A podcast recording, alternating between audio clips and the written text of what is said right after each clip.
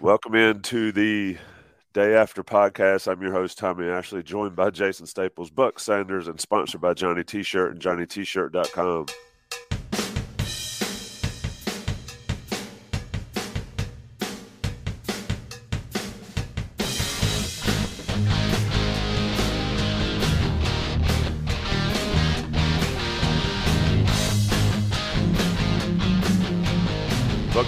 with the Johnny T-shirt uh, visual there for us. For those of you watching on the YouTube stream, we're live again.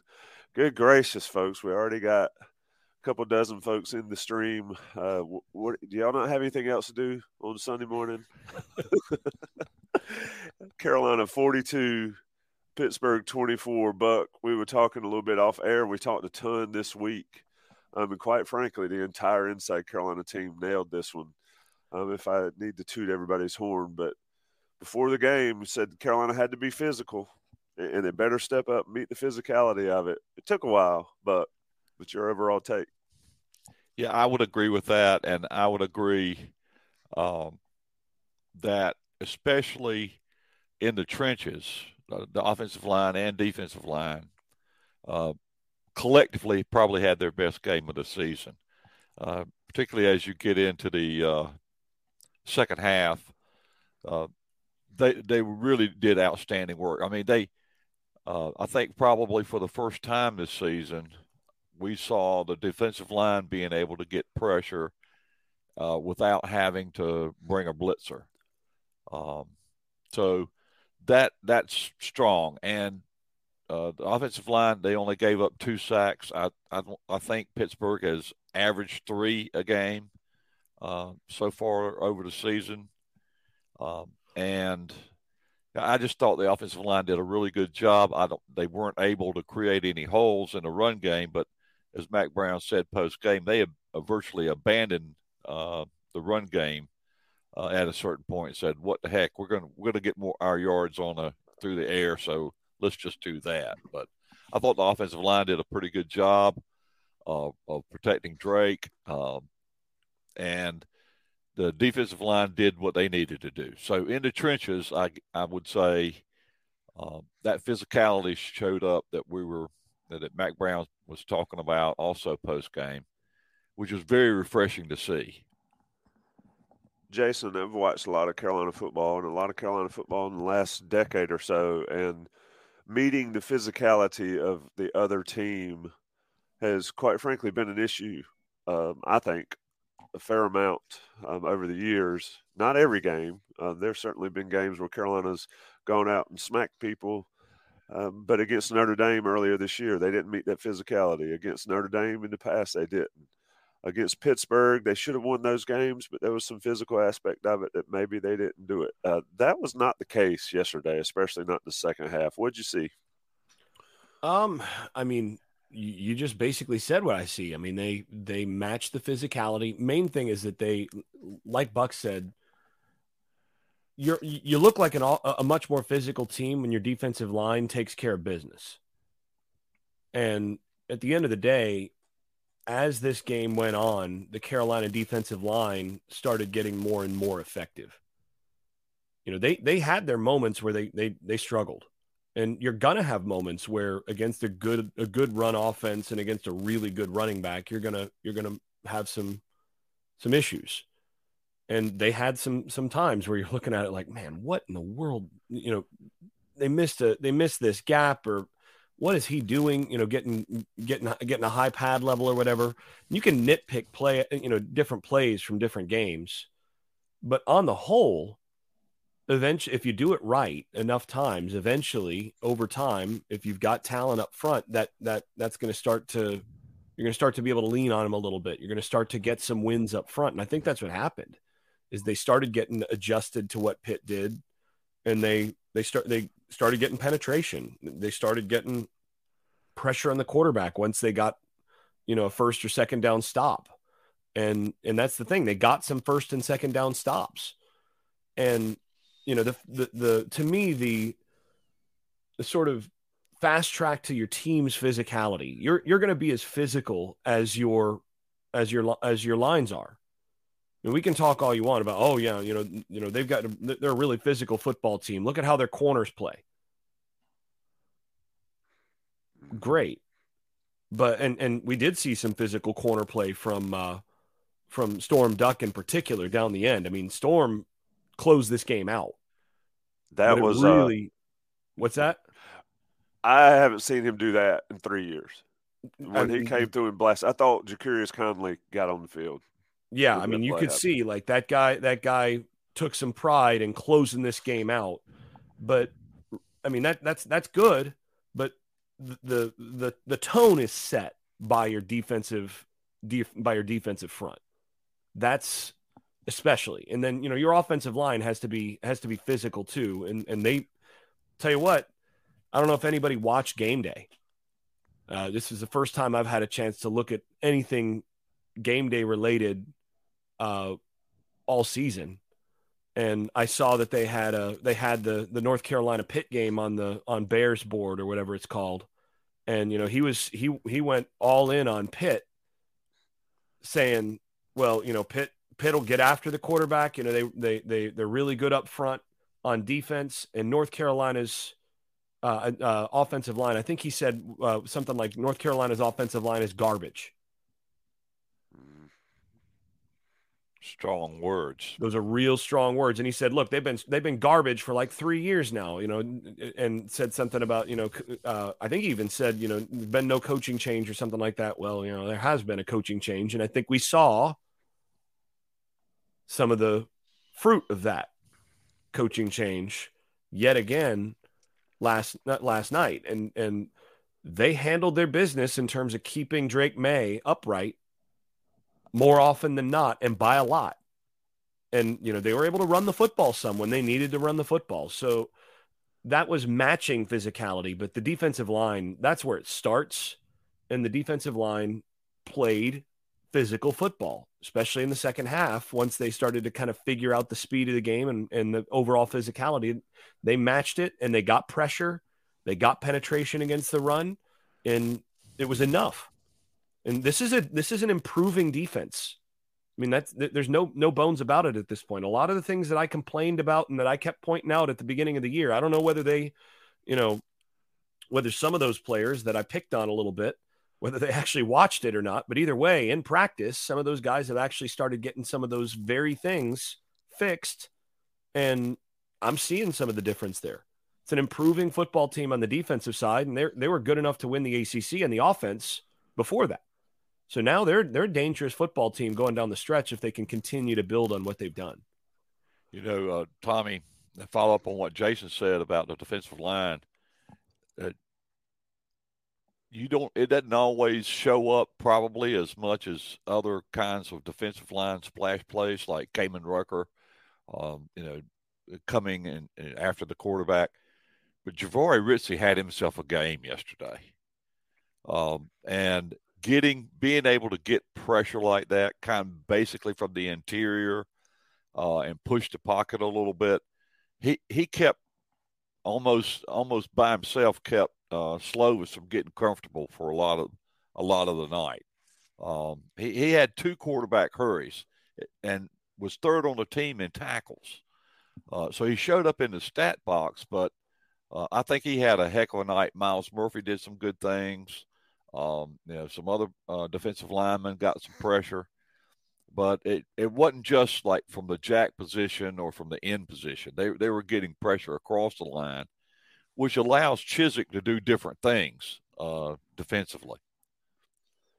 It, it was fascinating to watch the turnaround because in that first half, Pitt was just you know, Max said post game, and I think it surprised everybody. They came out throwing it, and Carolina just couldn't couldn't find the receivers uh, to to get on them. I mean, I, I think I tweeted one point. A lot of people said, "Do you just leave? Why not just leave the corners on the island and, and sell out to stop the run?" Well, you saw why that was problematic to start the game because uh, they would just throw over the top and make some plays. But Jason, your point about Storm Duck, I mean, that guy. He, he played his butt off in the second half and especially late down the stretch. Looked like a completely different guy. I thought Legend Cavazos came in and made some plays over there. And uh, yeah, the, the point about it is improving. Uh, a couple points. One, They clearly listen, right, Jason? They clearly listen to what's said on these podcasts.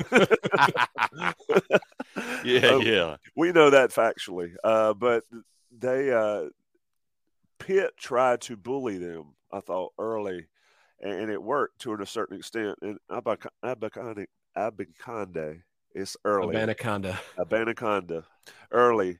I mean, he was he was shorter and smaller than I thought he was. He's still thick, but he he had spaces. But Buck, to to to the defensive line's point, that space went away. Yes. I mean, it was, and whether it was a, a shift by Chizik or an adjustment or whatever, I think it was guys just stepping up and realizing, hey, we got to do something. But they did it with everybody out there. Noah Taylor went out. Um, is you know, my non-trained eye says that does not look good for Noah Taylor. Uh, Des Evans went out. You know, Rucker stepped up. Malachi Hamrick was in there. Ritzie Murphy, all these guys were making plays. This is a banged up team in that second half that could have that could have wilted and they didn't. And I think that speaks more than anything else. I think that speaks well for what Chizik and this defense is trying to get done. Well, I think the answer you're, you're walking around over there is that depth. They have been building some depth uh, over the course of the year. They're getting guys some playing time, and that started a little while ago. Now that they have flipped that switch off and on a few times. They played a lot of guys like against Virginia Tech, not so many against Miami, but they have been slowly and surely working some guys in. Travis Shaw got some snaps. You know, some other people got into the game. So they what they're beginning to show is that they do have some depth on defense and they were going up against a very senior or older offensive line. Uh, Pitt, Pittsburgh's offensive line, they, they're not having a lot of uh, redshirt freshmen and sophomores out there for those guys. So, you know, hats off to, to uh, the defensive line and the showing that they had. And we could talk about the other side of the ball, too. I think the North Carolina offensive line played well and uh, Jason had has already spoken to that a little bit also. Yeah, I want to. I definitely want to go there. I saw Jack McNeil doing the gritty in the locker room, which is pretty cool to get all the old guys out there to try to dance uh, and and one up Mack. But uh, Jason, what a lot of people are asking in the chat, and a lot of people say, "Did you see?" And I know it's tough on first watch, and I definitely haven't watched it since it happened last night. But did you see Carolina doing anything differently on the back end after the, say, in the second half? Um, because it looked more effective. Um, what'd you see there? Not in the first, not on the first watch. I, I didn't see them in terms of scheme doing a whole lot differently. But at the end of the day, what you do schematically doesn't matter as much as whether or not you're able to get get after them up front. I mean, the exact same coverage when you've got a quarterback who's throwing from a clean pocket versus a quarterback who's, you know, throwing from pressure is a very different coverage look. So I, I think the biggest difference is that they started getting pressure. And and here's the thing, I don't want to overstate how how well the Carolina defense played on the whole on the night. Because I mean, they did as you guys mentioned, they they gave up some some big plays. They gave up plays down the field. Uh, I'm looking at the at the, the quarter by quarter summary. Through the first half, Pitt was averaging 5.7 yards per play. That that's that's not great. You know, that's that's that's not terrible defensively, but that's not great. You want to you want to be a little bit better than that if you can, but that's not that's okay. Then in the third quarter, they gave up 10 yards of play. That's that's not real good. bad. Right? That's that's uh you know, that's App State type type stuff. You give up 10 yards of play, that's bad. And then fourth quarter, three yards of play. That's where the ball game was won. That's where Carolina went on a 21 to nothing run in the fourth quarter. The defense forced a turnover and they gave up three yards of play. All of a sudden, that's when it clicked. All of a sudden, it was okay, game on. This team this team learned something about how to close this game out. They figured out this what they're doing a little bit. And the other thing I do want to highlight here, and this gets to something Buck said in the uh, in the pregame. Buck, you said you felt like maybe the most important factor coming into this game was Carolina finding a way to get up early so that they could control the game. And they didn't get up early. But here's the thing as soon as they did go up, it was over. The ball game was over. And that that's where once they got up, the defense that's when the switch flipped defensively because I think it wasn't so much that Carolina did a whole lot differently defensively. It's that Pitt had to change a little bit of what they were doing. So when the offense got to 28 to 24 and it's the beginning of the fourth quarter and Pitt realized like uh oh we we're we're in a shootout now we got to we're going to have to score all of a sudden ball game ball game shifted and the defense was able to take advantage and that's complementary football that's where you're okay. I mean we, we saw some of this in the prior coaching staff of okay we'll be willing to give up some you know a drive here or there as long as we get the ball back to our offense which is then going to score going to continue to put pressure on their defense and then put pressure on their offense to score. And we'll give up some points as long as we get some turnovers and, and some things as a result of whatever the the opposing offense is going to have to press to to score as much as much as this offense is going to score. Well, you still have to have good enough defense to do that. You've got to ultimately they ran into some problems at the quarterback position down the stretch there. What they're doing right now with Drake Maye on offense and that whole group, they're putting so much pressure on the opposing offense. You're going to have to score 40 to beat this Carolina team unless you've got a Clemson type defense. And even then, you still might have to score 40. That puts an awful lot of pressure on the opposing def- on the opposing offense. And that's when your defense at some point it just takes a couple wins and it takes a turnover, that sort of thing and all of a sudden the game shifts. All of a sudden they're playing from behind and they you know they they play a little differently and then the defensive line eats. And that I think is what we saw. Yeah, absolutely. I think one of the, the best uh, back and forths we had during the week um, talking about this game, and, and, you mentioned it, Jason and Buck, kind of all together here is Pitt wants to get ahead and then eat the football and just make everybody um, watch them run it down Carolina's throat.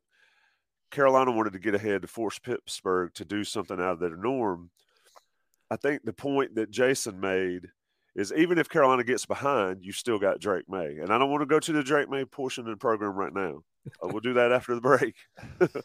but their ability to settle down even when they were behind um, was fascinating. Looking at the big plays, Pitt had five passing plays, count as big plays for 181 yards. But the last one of those big plays was 12:51 in the third quarter. After that, nothing and they had three only three rushing big plays.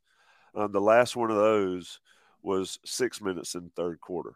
I, I mean, it was like somebody turned the faucet off on the Pitt sideline, and, and, they couldn't get it back. But a couple more things about the defense.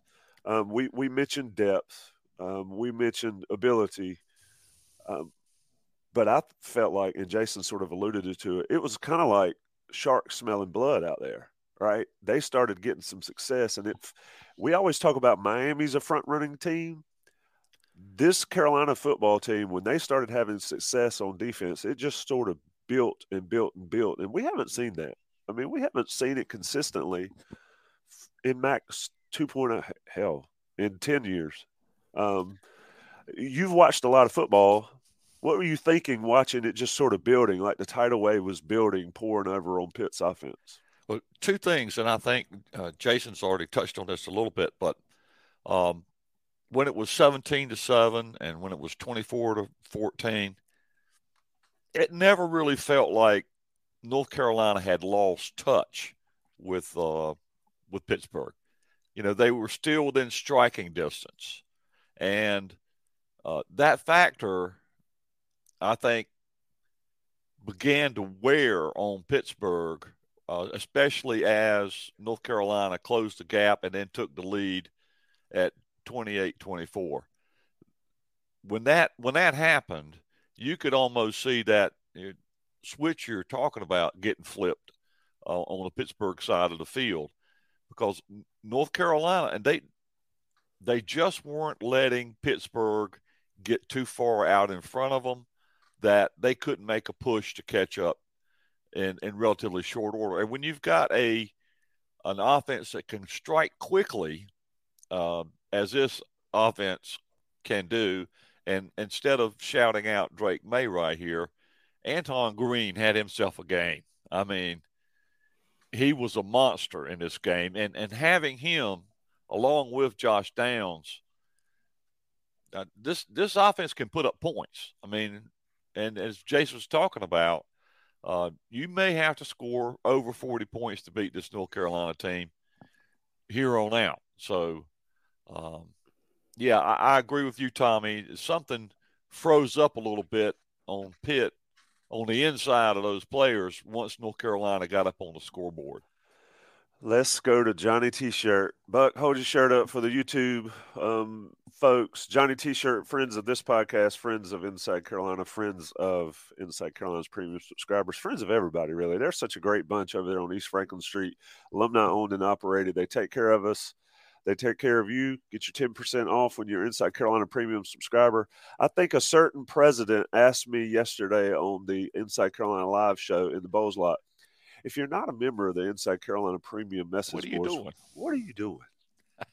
so anybody watching this YouTube stream or listening on these, these are great uh, avenues of content. The podcast, the YouTubes, all that stuff. Got a wonderful team that can put together some solid stuff. But the premium message boards are where it's at. We've talked about recruiting here. Don Callahan has that covered. You see who these guys are before they get to Carolina, what to expect. And then you've got Jason Staples throwing up just ridiculous film breakdowns, who's personally for me one of my favorite things. But then on top of all the premium stuff you get with Inside Carolina, you get Johnny T-shirt. They deliver it straight to your door. If you if you don't want to get to Chapel Hill or can't, they deliver it to your door at johnnytshirt.com. And it's almost holiday season, folks. So get everything you need. National guys pay the bills on the audio. It is the day after Pittsburgh edition. We'll be right back. Selling a little or a lot.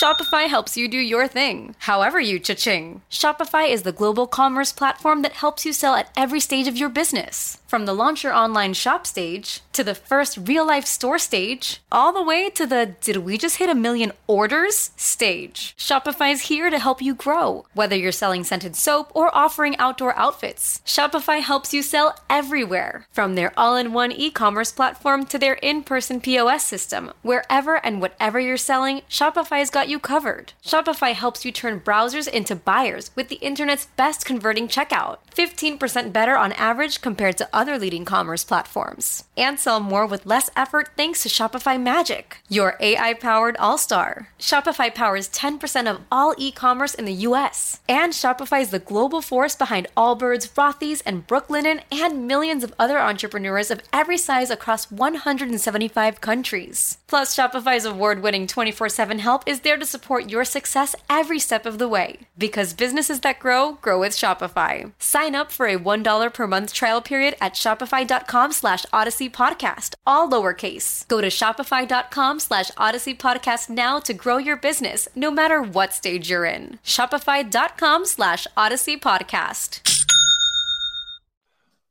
All right, day after podcast, InsideCarolina.com. Buck Sanders, Jason Staples here. Uh, we're doing this live at 8:23 on the East Coast. Got a couple hundred folks in here with us. Appreciate you guys joining us. If you're listening to this later, come on and get into the coffee party. Um, consider Amen Corner, like down at your local McDonald's, where you sit around and shoot the breeze and talk about Carolina football. Let's get into the Drake Maye portion. Buck, you mentioned Antoine Green. Yes, we'll talk about him. Josh Downs, yes, we'll talk about him. Jason, uh, Drake Maye is ridiculous. I mean, I don't know how else to put it. The, the the kid, it looks like a shark bit him. He's bleeding terribly out of his hand. He doesn't even miss a beat. He looked like a couple throws where he was. I'm I'm running. I'm running. Nope, there's somebody open. I mean, just just overall, what'd you see Saturday night?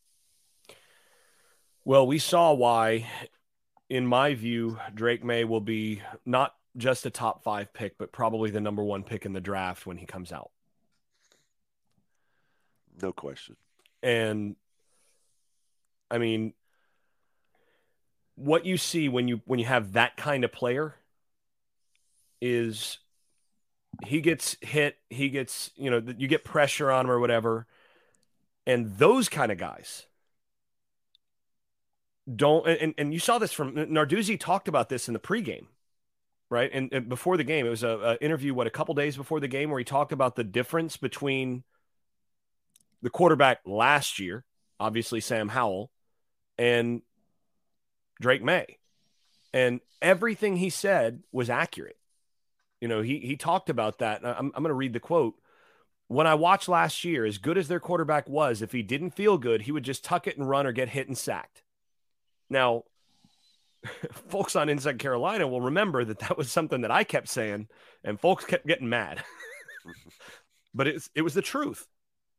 Great deep ball thrower, a guy that when when things were were good, when he felt good about what what was going on, could really put the ball in there, but had some flaws in terms of processing speed to get the ball out, and you know just managing managing things when when read one wasn't there.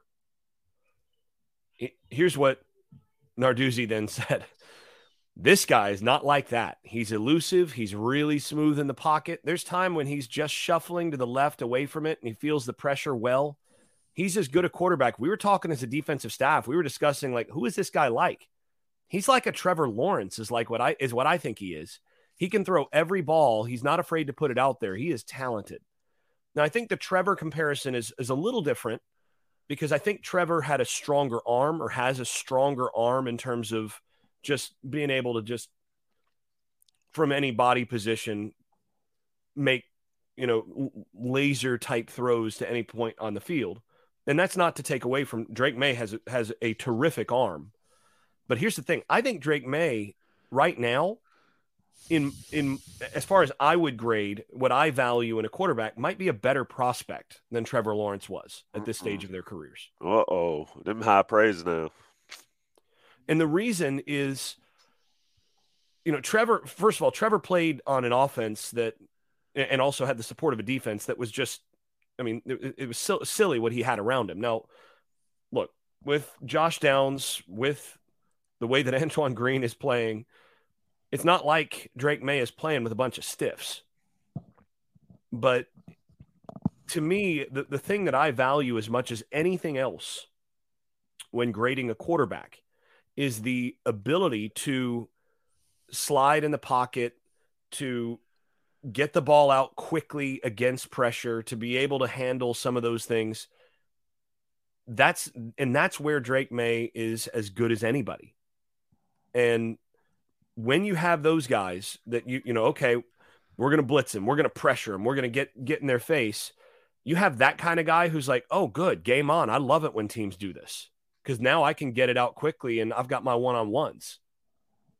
Then those guys are those guys are terrifying to play against for a defensive coordinator, and well, that's what he is. Yeah, as long as we're in the Drake portion of the program, here's here's the thing that just, just gives you a a great look at who Drake Maye is.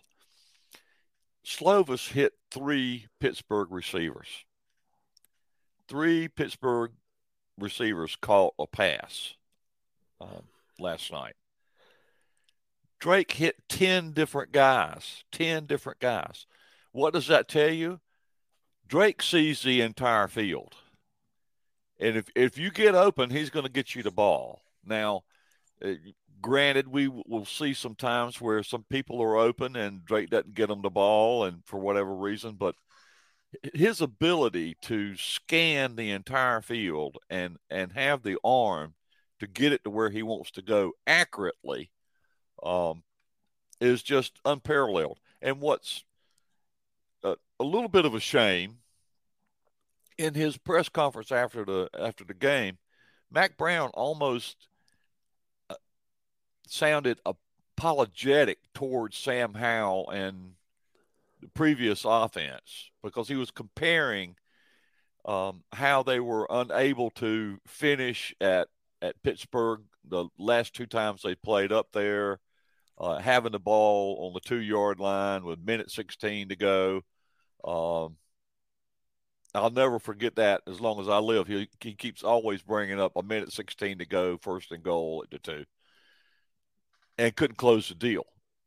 Drake Maye would have got that ball in the end zone. I have complete confidence, one way or the other. Uh, he'd he'd have won the game for North Carolina. And you know, as much as we love Sam Howell, and as much as we uh, love those teams, um, there's just a, a significant gap between what Sam Howell's able to accomplish on the football field and what Drake Maye can do. And and I think a lot of that stems from yes, he has all the physical abilities in the world, and as Jason talks about, and I talk about at times, but his vision, I think, and and having the accuracy to get the ball where he wants to, to go, those are the things that, that separate him, in my opinion. Yeah, a couple of throws, and, and, when you see it from different angles, he was throwing balls when guys were not open, and he would throw them open and get into them on time and all. One thing that I, I do want to mention, um, you know, we highlighted Tyler Wiltz's comments, the linebacker for Pitt, earlier in the week. Um, you know, we're gonna hit him if he doesn't get up. It's not our problem. Well, number eight, Clancy or Cansey, did just that, and I think that's when the game flipped. I mean, tried to take him out. He uh, he can make a tackle. He targets him. There's there's a couple things. So I watch these games um, pretty objectively. Clearly, um, the outcomes matter, but when I see chippiness and what I consider to be some BS um, plays, that gets the blood pumping. And I think that happened with North Carolina as well. Is you can't stop him, so I'm gonna try to hurt him. And what happens there is you just fire him up more, and then you're sitting on the sideline watching. And while you're sitting on the sideline watching, he's doing your team dirty. Um, after that, Jason, the toughness and the leadership. We had Landon Turner on the on the Inside Carolina Live pregame, which I got to get a guy on the podcast because he was fantastic. Um, but he talked about having a guy like that behind you and, and making plays like that. You cannot overstate.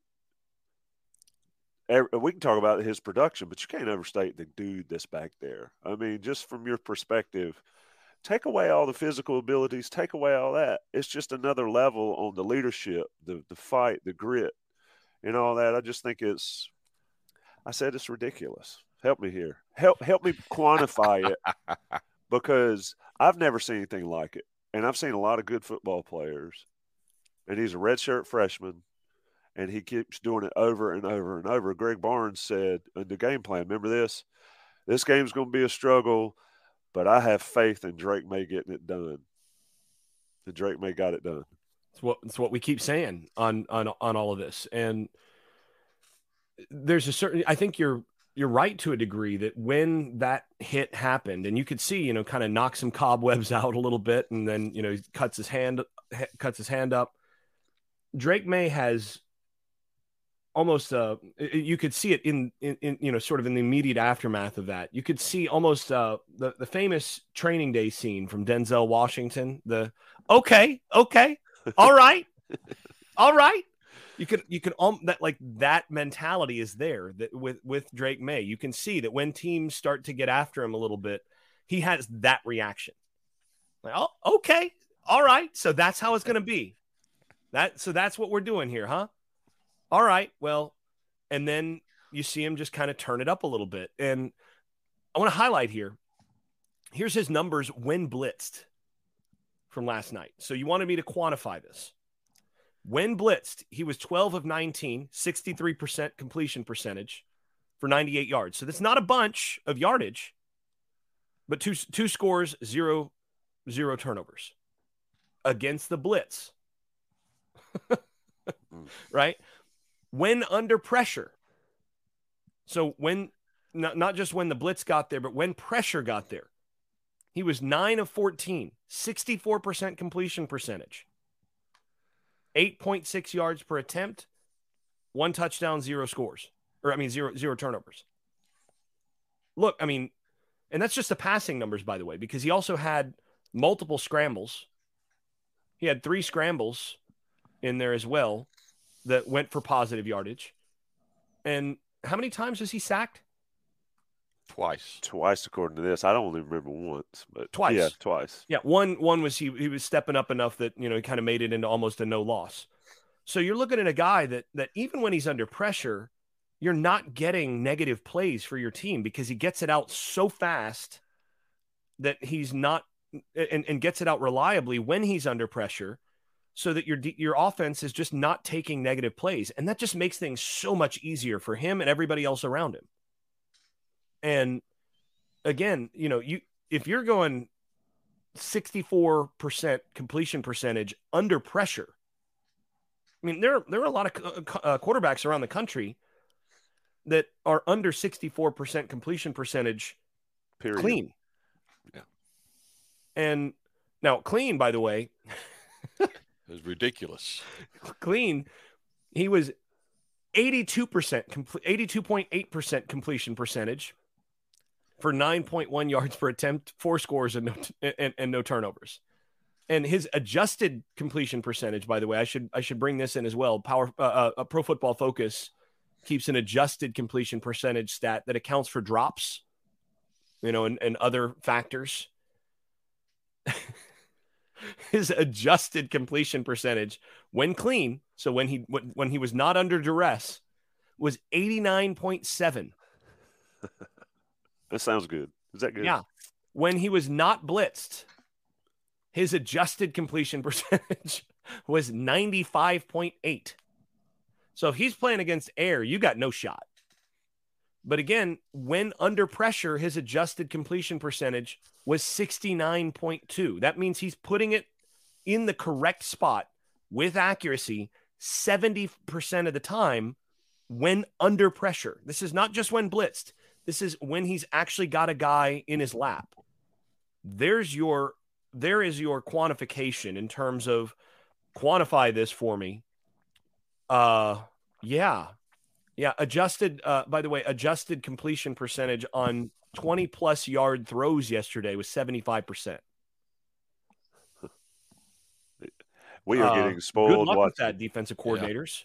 Yeah, this is- it's going to be terrible when he finally departs UNC because You'll never see anything like this we'll again. never see it again. I don't think. No, no, it's it it's one of those things where now I, I will say Clemson did see this a couple times in a row. I mean they they went from Deshaun Watson to to the Elf, and you know Tajh Boyd wasn't chopped liver either. you no, know? Ch- but see Tajh Boyd was their was their Sam Howell, yeah, right? He was a good, really good player with some limitations in some of the same areas actually, and put up filthy numbers, but set the table for Deshaun Watson, who was their Drake Maye.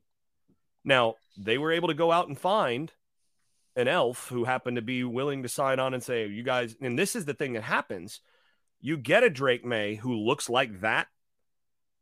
And all of a sudden, that stimulates the imagination of future quarterbacks for recruiting to say, you know, that guy looks pretty good in that offense.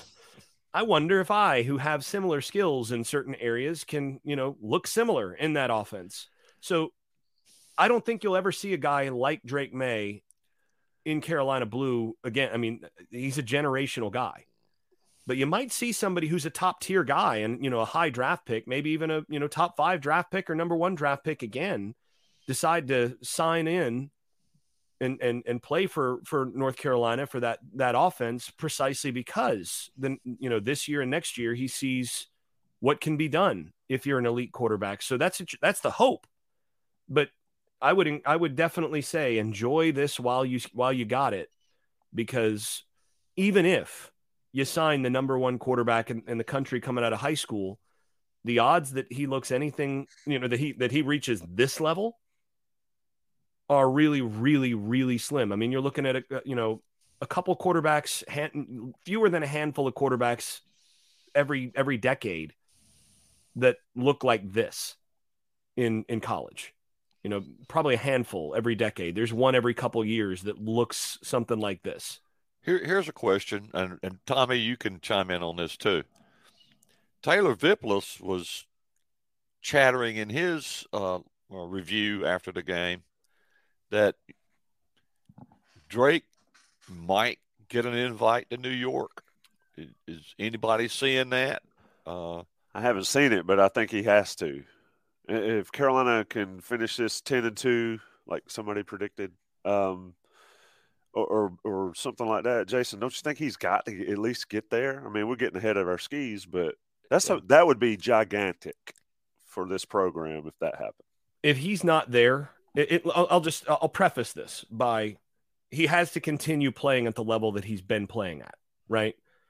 If he continues to play at the level he's been playing at, and he doesn't end up in North Carolina, or I mean, in uh, if he doesn't end up in New York, then I'll be the first on the I'll be the first one screaming that screaming bias, you know, basically big uh, traditional power bias.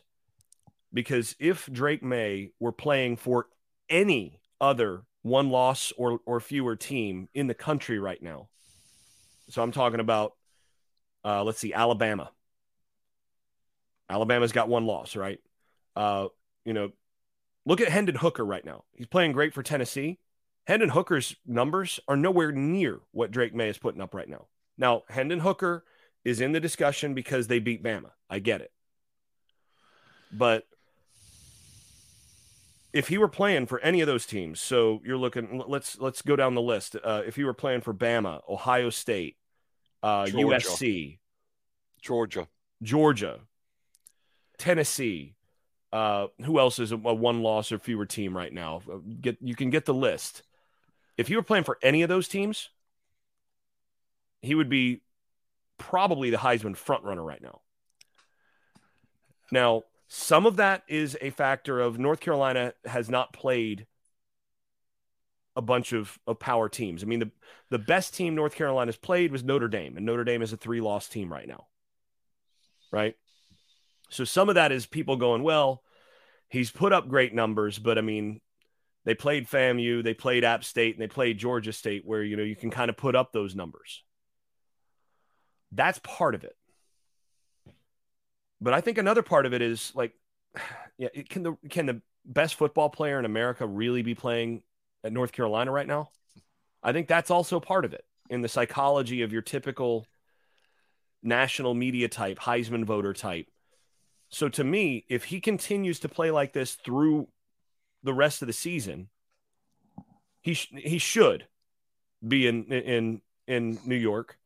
And if he plays anything like this against Clemson, and I'm just going to assume that they're going to be in the in the they're they're what a 96% chance at this point of being in the ACC championship game. I think North Carolina's moved to 98 something. Well, there you talking about Clemson. If he yeah. keeps putting up those numbers and they're able to to to give Clemson, they don't even have to beat Clemson, but if they're able to you know score 40 points or something like that against Clemson and force that Clemson team to sweat because he plays like that, honestly, I think he should be the Heisman frontrunner with the kind of season that he's had.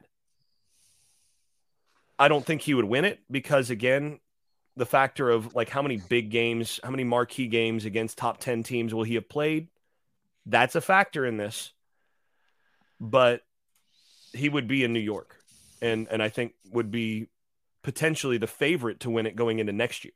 Now, next year's going to be harder because I don't think he's going to have two of those receivers that are awfully good for him but he showed he could do it with a, with a, a, bunch of other guys early in the year, which you know kind of tells you that next year you could kind of expect it to look pretty good too. Some of those guys had some really good catches too last night. Uh, yep. Gavin Blackwell had made a heck of a catch, um, and of course Kobe was wide open and uh, Paysour for his touchdown. But you know, uh, as you say, first several games of the year Drake had neither one of those. And again, he's hitting 10 different receivers uh, a game. So I think he'll find the targets he's looking for uh, next year. Let's uh let, us talk about those targets, and we got a couple more things, and I know we're wanting to get out of here by 9 a.m. Uh, Josh Downs, Antoine Green. I saw some list, and some stupid list you see on social media or whatever. They were like the tenth best passing receiving duo in the country. Uh, but we talked a lot about Dyami Brown. Uh, no, you go ahead and get in, Jason. Yeah, they're uh, not top ten. They're top probably three or four. Yeah, I mean, they're not Ohio State. No, Ohio State has just lost what two guys to injury. Uh, but that that's the best group in the country. But I think this Carolina group is at, at least top five. What they're able to do, um, they still get it done. But Buck, your point there, they it opens up the door for so many other guys to catch balls, and that's the difference I see from this year and last year. Josh Downs doesn't have to be force fed to get 11 catches for 102 yards. It didn't seem like, my God, throw it to somebody else, man. You know, somebody else is open. And Green goes 10 for 180. I'll let you talk about it, Jason, but Buck, Jason said this is a money game for Antoine Green. Well, oh, and it was. Yeah. Did he make himself some and money? It was. Yeah. He got cha-ching, cha-ching all over the place was what he was hearing. But it's just, uh, yeah, just speak to the receivers. I mean, we've seen a lot of good ones come through Carolina, but never this. Lonnie Galloway has put together a room that the talent is everywhere, and it's being used and it's being uh, taken advantage of. I guess is the word I'm looking for every day by Drake Maye. Yeah, they. Uh, I guess it was Downs or no or Green, one of them that last night were talking about it post game about how both of them make the other one better. And that's that's the case really you see at every level of football, particularly in the NFL. Um, if you've got a um, a wide receiver one on a team that's just excellent, his numbers are probably going to get better if you bring in another guy that's as good as he is, um, because teams can't focus on him. In that first half, Josh Downs had what two or three catches maybe in the first half, and uh, for not a lot of yards. Uh, I think at one point he had two catches for eight yards, uh, fairly far along in the first half. Meanwhile, Green is burning it up. Burn uh, Green had 100 yards in the first half. So, you know, if you're going to uh, bring some help uh, to uh, shut down Josh Downs, you know, the, the toothpaste is going to squeeze out the other end of the tube, um, you know, with uh, Green catching the ball. So uh, those two really make each other better. And it's great to see that uh, Josh Downs has a guy that he didn't have last year that teams just can't concentrate on him. And they've done some different things with Downs too this year. That's helped. And he's not always operated out of the slot, but uh, Green makes Downs a better player and vice versa. Yeah, Jason. Uh, we'll talk about the receivers forever. We talked about Drake Maye forever. Let me ask you about before we get out of here, and, I'll let you guys close the show with whatever you want to talk about. But can you speak to the offensive line play? What you saw yesterday? They were getting. It looked to me that Pitt was sending extra guys every single time. I mean, they were coming from all sides, and number eight was a big factor in that. When he went out, it changed a little bit, but can you speak with how to handle it? One of my favorite moments watching this team is when Corey Corey Gaynor got a little chippy with some of those guys, and that that's the kind of stuff I love. If you're going to sit here and and and talk, then like you mentioned the training day reference earlier, okay, we can do this if this is how you want to go. Um, speak to what you saw from Bicknell's OL last night. Well, I mean, they played well enough. I, I think that's that's my my take on this is they played well enough to give their to give their dude a chance. That's and that's all you really need from that group right now. Um, I would have liked to have seen a little bit better hold up hold up over the course of the over the course of the game where there are fewer than 19 pressures on on your quarterback. They did bring a lot of pressure. But the thing that I, I think was probably the the best aspect of this is that they were pretty solid guard to guard in terms of when there was leakage a lot it was not straight up the middle you know in terms of Gaynor getting beat or uh, you know actually william barnes had the highest pass block grade on the team in terms of uh, the offensive line. Him coming back was huge. Him coming back and that was something that i, I did i did want to make sure i talked about in this uh, in this uh, day after is William Barnes being out there changes the the complexion of that offensive line. You know, Adorno is, is he's clearly a backup and he's nowhere near as good at that right guard position as Barnes. Barnes has been solid when he's played this year, when he's been healthy enough to play. And him playing in this game may have been the difference in the game because ultimately there was enough time for Drake Maye to step up in the pocket on a number of occasions or to slide to space that was there because there was space that was there. It was not a situation where three guys were getting beat at once very often. And you know what the the, the at the least that you ask from your offensive line in pass protection is to get run over slowly. right? That's what you want is like at least put yourself between them and your quarterback and provide, you know, slow them down enough that he can do something. And we saw that over and over again. And it was good enough. You know, Spencer Rolland, did he have his best day? No, but it was good enough. Asim Richards was, you know, he had a little better day overall, but it, was it his best day? Is it one that, you know, he's going to point to that game and be like, okay, that's, you know, that's the reason you should draft me? Not really. But again, across the board, they played well enough and they they did a good enough job picking up all the stunts and all the blitzes and all of that that that uh, that Pitt threw at them. And you know, I also want to highlight the running backs did their job in in pass protection when they needed to against against the blitz. DJ Jones had six blitz pickups or I'm sorry, four blitz pickups that were that were significant in this game. Uh, Omarion Hampton had one key blitz pickup. You know, you had uh, Elijah Green picked up the picked up the blitz 13 times. Mm. Right? The, the the backs did their job as well, and they they deserve some credit in terms of being able to help keep Drake Maye upright with enough time. Now, again, he makes you he makes all of those guys look better because of how quickly he gets it out, because of how he slides to to to daylight, because of all of the little things that are, you know, the things that I value really heavily in a quarterback. You know, the stuff that I I've talked about for several years of I want to I want my quarterback first and foremost to make quick decisions, get the ball out.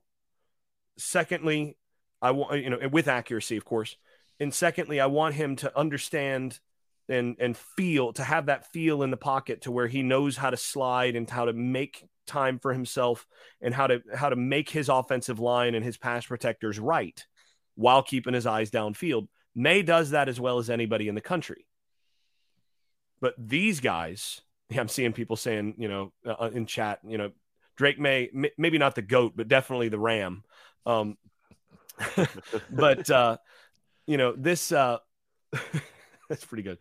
Uh this is this is the thing is is he makes them all look better, but if they're just getting beat right off the snap, then he there's not a whole lot of room to make a guy look better when he's just getting run by. And those guys did enough. They're communicating enough. They're they're at least starting in the right spot. And when they're getting beat, it's because the guy across from them's pretty good. So I think that's the that's the thing I want to highlight with them is, you know, are they the top offensive line in the in the ACC? No. Are they are they even a you know a very good offensive line? Probably not. But are they are they pretty good? Yeah, they've played pretty well this year, and they've played well enough that their quarterback, who continues to make them look better, has made them look really good at times. And I think that's where they're at. You yeah. know the uh, the Pittsburgh defense you know, announced their intentions earlier in the week about Drake Maye and you know getting to him and this, that, and the other, and um, you knew, and they attempted to bring as much pressure on Drake Maye as they could get away with putting on him, and they had, and and actually this stat eludes me in in trying to define it, but there was three quarterback hurries for the Pittsburgh defense three, and North Carolina had six.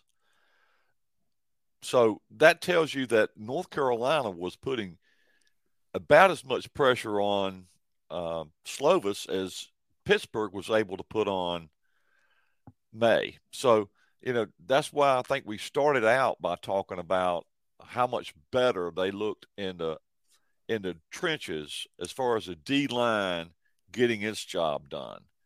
And you know, there's a lot of keys to this game, and it's fun to talk about. It's fun to talk about games like this, but um, the the most encouraging thing to me moving forward is the play of the defensive line. I mean, we we knew Drake Maye was amazing. We knew Josh Downs and Antoine Green are amazing. Uh, we know they can score points, but moving forward, finishing out the rest of this year, and think about it, they may play six more games at least. So, um, the the, the advancing uh, expertise and success of the defensive line is the most encouraging thing to me now and even going into next year. Yeah, I mean they've got some injuries. There were some significant guys getting beat up last night, um, and but they've depth and going forward has been able to take care of that yesterday. Uh, Buck, your hat rack is very popular in the YouTube chat. I think we need to get you to sign a few of those and pass them out in the Bowles lot. Sure. Um, and we we shall do that. But I'm gonna wrap it. I don't, I don't know what else we can talk about. One guy was asking if all the hats were the same. They're not. Uh, I've got a few uh, standards that I lean on from time to time. But you got your Sunday hat, your Monday hat, your Sunday. Yeah, there hat. you go. Jason, you got anything left before we get out of here? I know you're gonna have some film breakdowns this week, and we'll talk, of course, later in the week on the game plan for UVA. Um, anything short to get out of here? Only thing I'm going to say is Drake Maye can still be better. He can still get better. Scary.